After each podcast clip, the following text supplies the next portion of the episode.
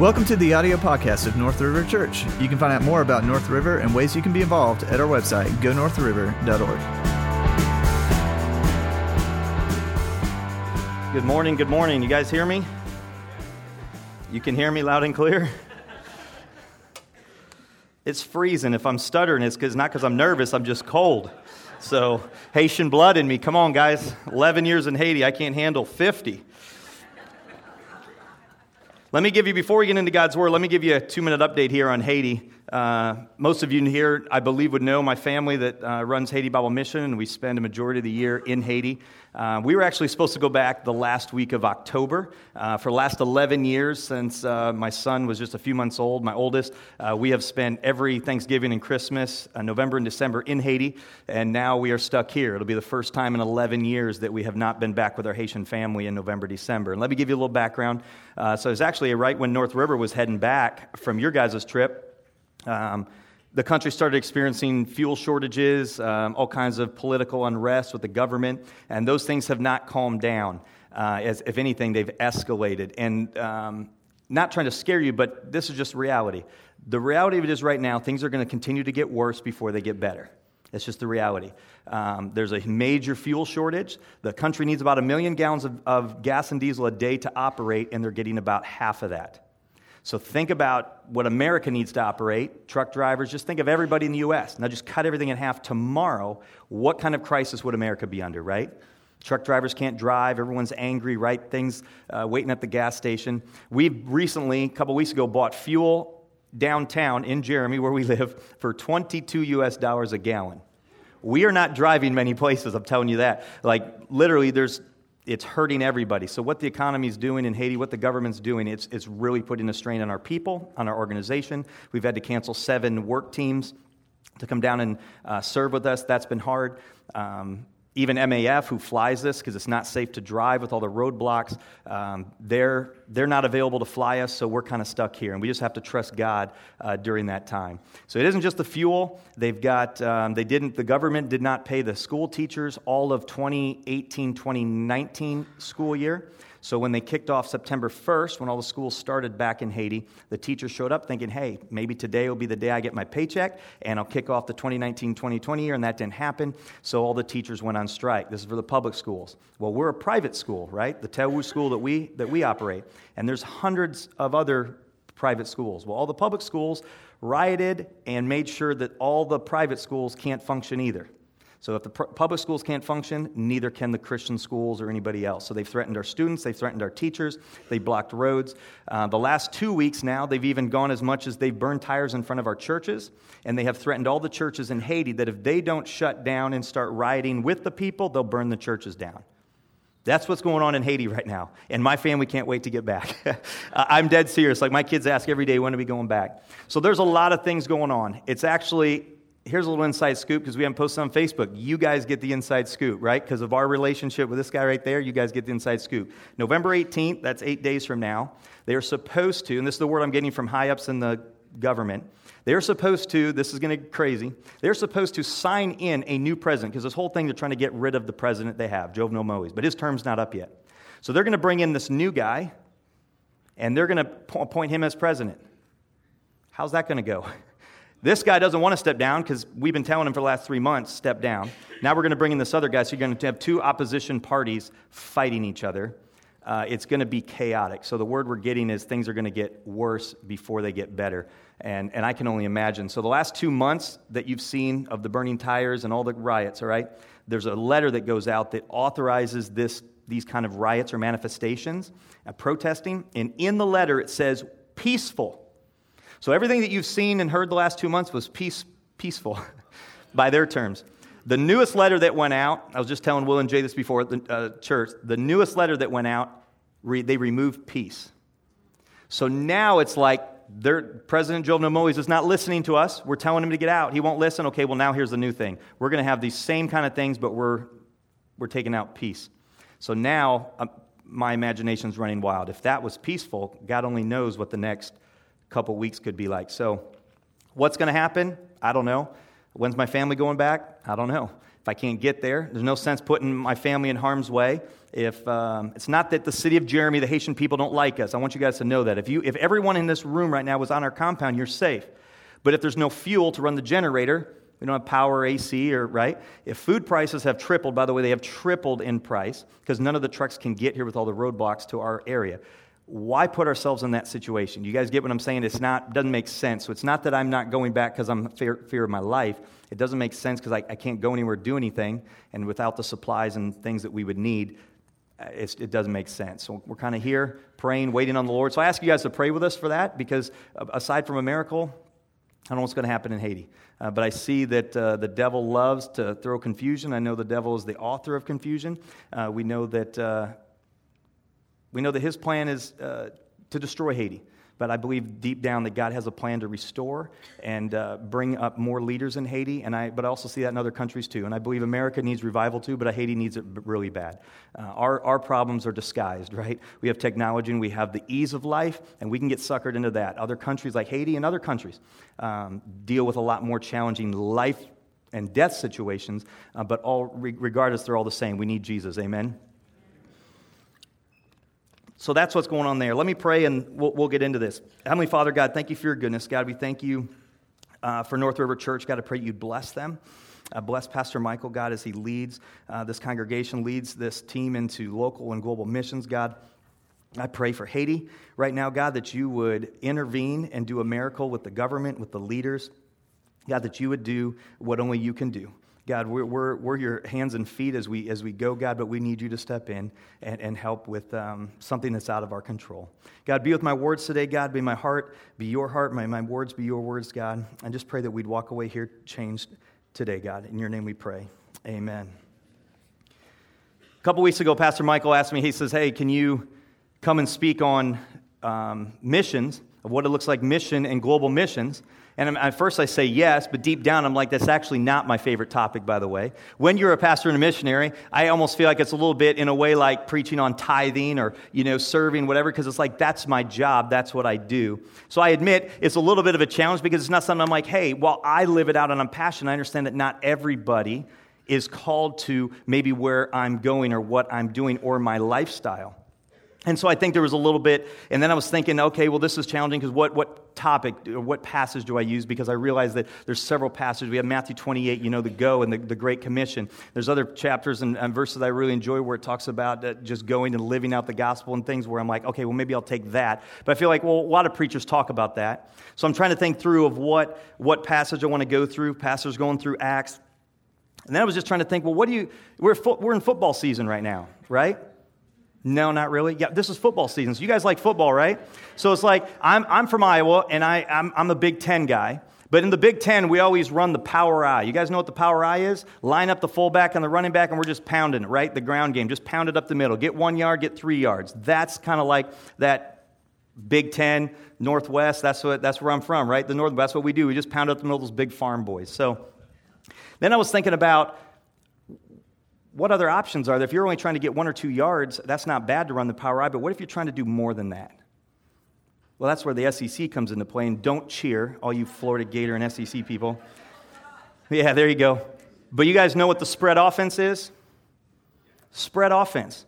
So today I'm talking about the spread offense gospel.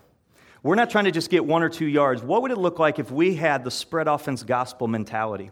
The spread offense is actually where they get a minimum of three wide receivers, and they're spreading out. They're spreading out the field because they want to pick up as much yardage on one play as they can. There's a lot of misdirection, uh, but everything's usually going deep. You have some crossing, but the reality is you're trying to pick up a bigger chunk of yards. And I got thinking about that in the spiritual world, and I was like, I wonder what if we applied that spread offense to how we live as missionaries locally and globally. And so today's message is the spread offense gospel. We'll see how this goes, right? Talk about, talk about football all day long. But I think it starts with my own personal life. Growing up in a conservative home, a conservative church, going through high school, even going off to Bible college, I had a really small view of what global missions was, what my role as a believer was. I really did. I thought, I'm not the most gifted speaker. That's, that's for somebody else. That's for Pastor Michael. That was for my two younger brothers who have got all these credentials after their name. Well, you know, it, it's for that guy who, you know, lives in Africa and comes to the States every five, ten years. It's, it's that guy's job for, for global missions. My job's here in the U.S., so God's called me to. Like literally through high school and college, I wasn't really taught and trained what it really meant to maybe live on mission locally, but especially globally, because I had a small view of what global missions really was. I think I just ran the power I all the time. This is what we do. We just get a yard here, we get a yard here. Uh, I'm sure there's somebody else in the, in the other division, somewhere else around the world that's probably doing more than I am and more than we are. And they might be running the spread offense, but that's not, that's not me. We just kind of pounded up the middle yard after yard. And I think that was a problem for me, and it took me a long time to get through and wrestle with my own view of what, God, what is your heart for global missions? What is your heart for the world? God gave us a commission to reach the world with the message of Jesus. That's what He gave us. But there's a problem. I believe we'd rather be excused than engaged. Does that hit home to anybody? We'd rather be excused than engaged. I know I can raise my hand and say, that was me. Well, that's not for me. That, that, that that's for somebody else. Uh, that, you know what? I, I, that's just not how I was raised. How is this problem manifest maybe today in your life or in schools? Young and old. I think maybe for the high school student, maybe they're thinking, hey, I'm too young. They're preoccupied with their image in school, so that's not for them.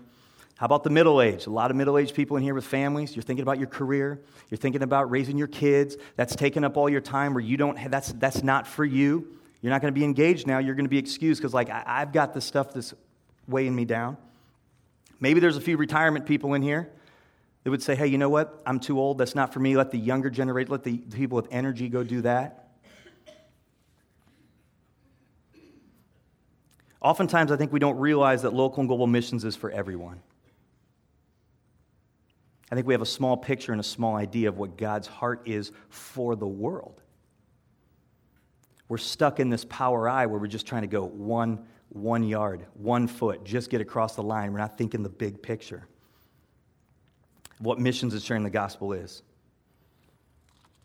And I think sometimes, as believers, we need to have a, the, the spread offense, right, Pastor? I think we need to have our, our, our, our minds opened and our hearts open to see, God, what is it that you want for the world?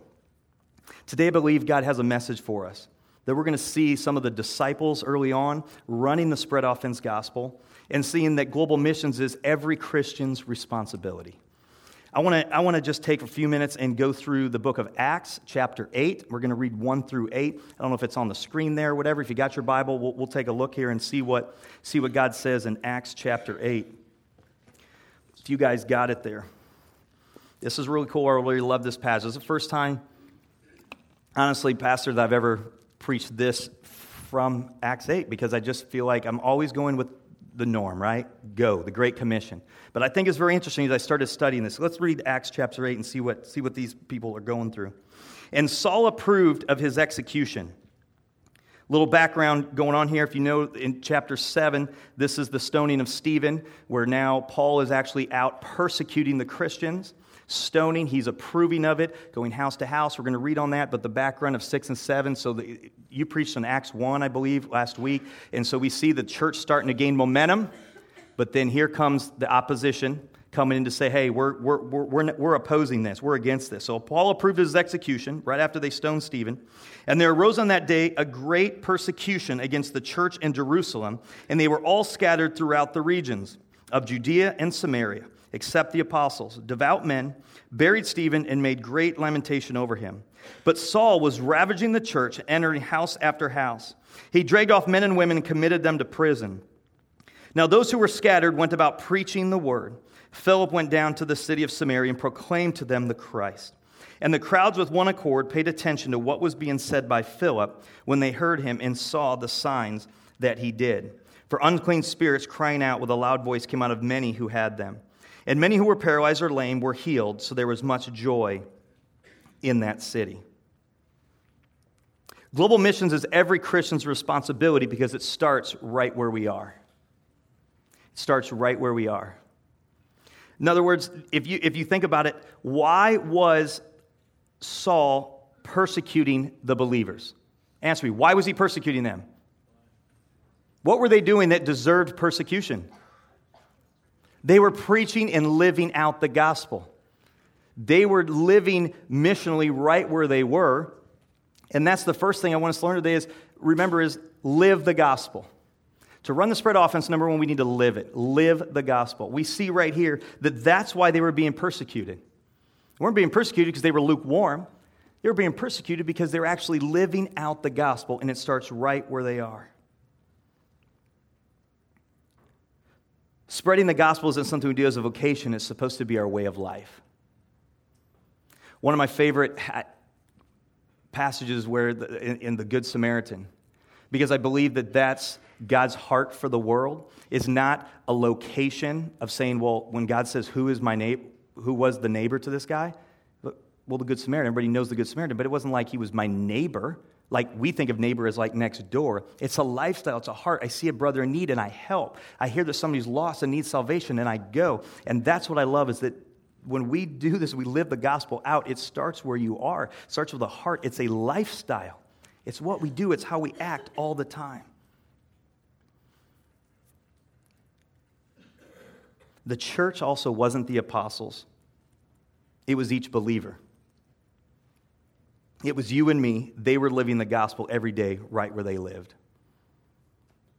Because if you notice, it says that when the persecution happened, that they were scattered. It wasn't like everyone stayed in the local church, right? It wasn't us just standing here like, well, hey, this is the church. It was, hey, this is you and me. This is everybody. Man, we, we, we're scattered. We're going, we're going to do this. But we started out by living it right where we're at. Second thing I think we can pull from Acts 8 here is to go. And I think we see that in verse 4. Now, those who were scattered went about preaching the word.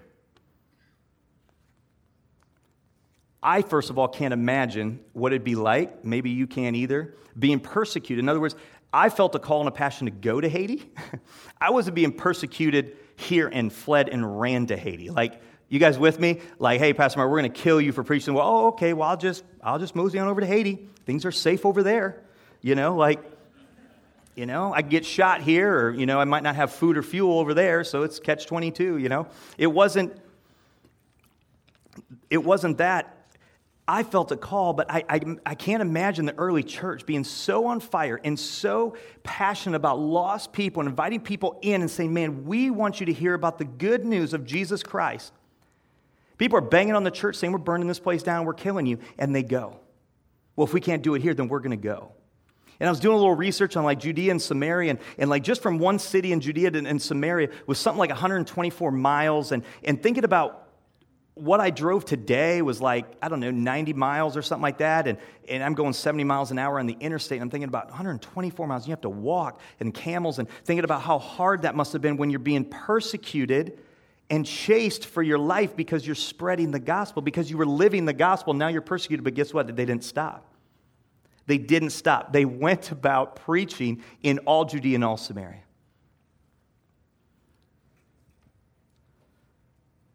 That just convicts me like crazy because I realize God's heart for missions is to spread offense. Let's get as much going. And sometimes He uses tragedies, does He not? Sometimes He uses difficult things to get, He did in my life too, in difficult situations to get my mind thinking global, think bigger. God, man, you died for the people in Africa. You died for the people in China. You died for the people in the slums. You died for people in Parrish, Florida. Like we look at people as if, like, no, God, you died and sent your son. But you want them to have salvation. You want them to have the joy that comes from knowing you. And sometimes God will use difficult situations to get us in that formation to go, you know what? This power I ain't working. Maybe we got to spread out. We got to spread out. We got to go deep. And you know what? Everybody's going to have a different position. But how does some of this truth maybe impact our life today? How do maybe we, we take some of this stuff and go, you know what, I, what did I learn today? And how can I go home and apply it to my life starting Monday? One thing I can't stand is Sunday Christians. Come in, listen to something, go home. What are you going to do Monday? Does your view of missions line up with God's view of missions? I'm just going to ask a few questions. Does your view of missions line up with God's view of Christians? Of missions? Like when you think about how these people were persecuted, what their job was, what they were doing, living out the gospel, going with the gospel, does it match up? I had a poor view of global missions. I had a poor view of missions, period, growing up. What's God calling and asking you to do? Maybe you're asking, what's, maybe ask this, what's your place in the spread offense gospel? Because I think about, we got people that do worship, we got people that speak, like Pastor Michael. We're all part of the spread off. We got people that serve, deacons. Maybe you're sitting out there and you're like, I, I don't know, I don't know what my, what my role is. I got an idea for you. Go and ask Pastor Michael, hey, I know that God's called me to be a part of local and global missions. Uh, could you sit down and talk to me and see how, how, how can I help serve? How can I help be a part of making sure that people hear the good news of Jesus Christ? It, it, can we sit down and just have coffee? And can you help me plug in? Because it's my responsibility as a, as a Christ follower to help see others fall in love with Jesus. Maybe ask, how has God uniquely positioned you to help advance the gospel locally and globally? Maybe God's uniquely like put you in a position of, of power in the government, in a job. Maybe you're influential in the city. Maybe you have a job that allows you to do certain things, meet certain people. Think about how God has uniquely positioned you to help be a part of advancing the gospel locally and globally.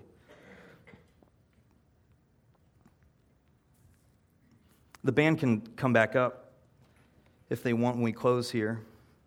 But I just, I wonder when I, when I sit and think and when I was just praying through, God, like, what, what do you want me to share? What do you want the people to, to know? How do you want to take Acts 8 and when we look at how people are persecuted, what, what they're going through as they're trying to live on mission locally, taking your word and your love, God, around the world through all Judea and Samaria. I wonder what things would look like if that was our model, if that was our heartbeat, if that was our lifestyle of living the gospel and going to the gospel, but living it out starting right now. I wonder what that would look like. I, I, I love the fact that at the end it says, so there was much joy in that city. Does anybody here lack joy? You guys all just happy all the time. I know you guys look at me and you're like, that guy's got the greatest life. He's so happy. He's always got a smile. Do you guys ever lack joy? I know I do. But I look here and look, there was so much joy in that city. Why? Because they were watching these people literally like live out and take the gospel. The good, the good news of Jesus brings joy. The gospel brings joy. And sometimes I get caught up in programs and things, and I forget about God. No, what it's about is it's about lost people falling in love with you. It's about people hearing the gospel and spreading that. And really, global missions is literally local missions in a different area. That's really all it is. Am I right? That's all it is. I'm doing the exact same thing Pastor Michael's doing. I just happen to do it in Haiti. Jam away, my good friend. That is all I do is I make disciples and I preach and I raise up these Haitian leaders to spread the gospel. I'm doing it in Haiti. But I guarantee you if I was on staff here, we'd be doing the same thing. How can I mobilize and equip you guys right here to go, let's get out these walls and reach our neighbors? I want to see joy in this church. I want to see joy in your family. I want to see joy in your workplace. I want to see people's lives joyful and happy. That's not always a good feeling. I get that. It's not a, oh, hey, I've got Jesus, everything's great. But the reality is, we know what we're talking about. You're diagnosed with cancer, someone's dying. Well, guess what? It's the, it's the gospel, it's the relationship with Jesus. It's that relationship we have that brings ultimate true peace and joy. In spite of being persecuted, they're living out the gospel, they're going for the gospel, and there's so much joy because people are watching lives change. Spirits are being cast out, people are being like raised from the dead, all kinds of cool stuff's happening. People are being healed. I think God still, I've seen it in Haiti, God still wants that to happen. I think there's people in here that probably need to be healed spiritually, physically, emotionally.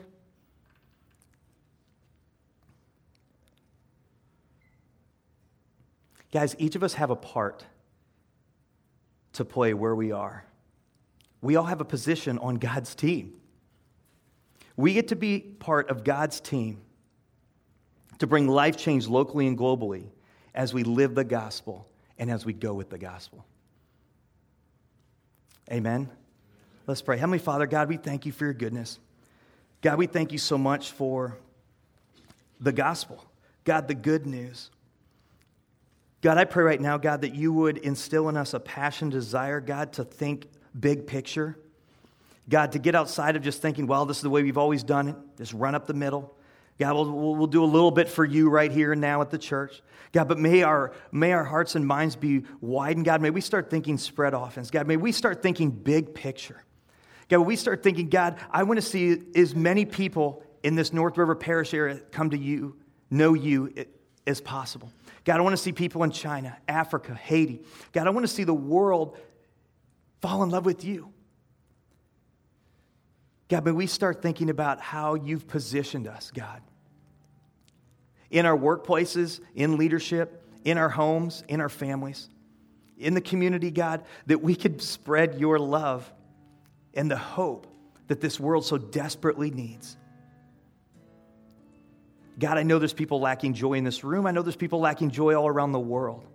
God, and you've given us a challenge, the commission to go and to live out the gospel. God, you've given us the power and authority to go and to proclaim the good news, God. God, and I pray that we would start living out the gospel right where we are. God, may we not neglect our local neighborhoods and communities. God, but may that inspire and encourage us as people watch us to see what's different about you. What's different about this church? What's different about this community? It's because we love Jesus. We have a relationship with Him, and we take that, God, and we mobilize people to go with the good news of the gospel, to spread it around the world. God, maybe there's people here that came that feel like they're not called to missions. God, you've called every one of us and you've commanded us. God, but maybe some people just need to be Aaron and Hurs and lift arms up. God, maybe there's people that just need to, to, to pray, to give, to go on a trip. God, and maybe there's some people here that need to just start serving locally to get that fire ignited, God, to go globally. God, I pray that after today, God, that Pastor Michael would have more emails and calls about people wanting to live on mission, God, to serve locally in this church, in this community, in their neighborhoods. And I pray that that would inspire to courage his heart in this community, in this church, which my family in Haiti Bible Mission loves, as we already know and feel the support and love that they give. But God, I know there's people out there that still need to obey what you have, God. And to take the example from the disciples in Acts, God, of how they lived the gospel, and even when being persecuted, they took it to the ends of the earth. Thank you, God, for your goodness. It's your precious name we pray. Amen.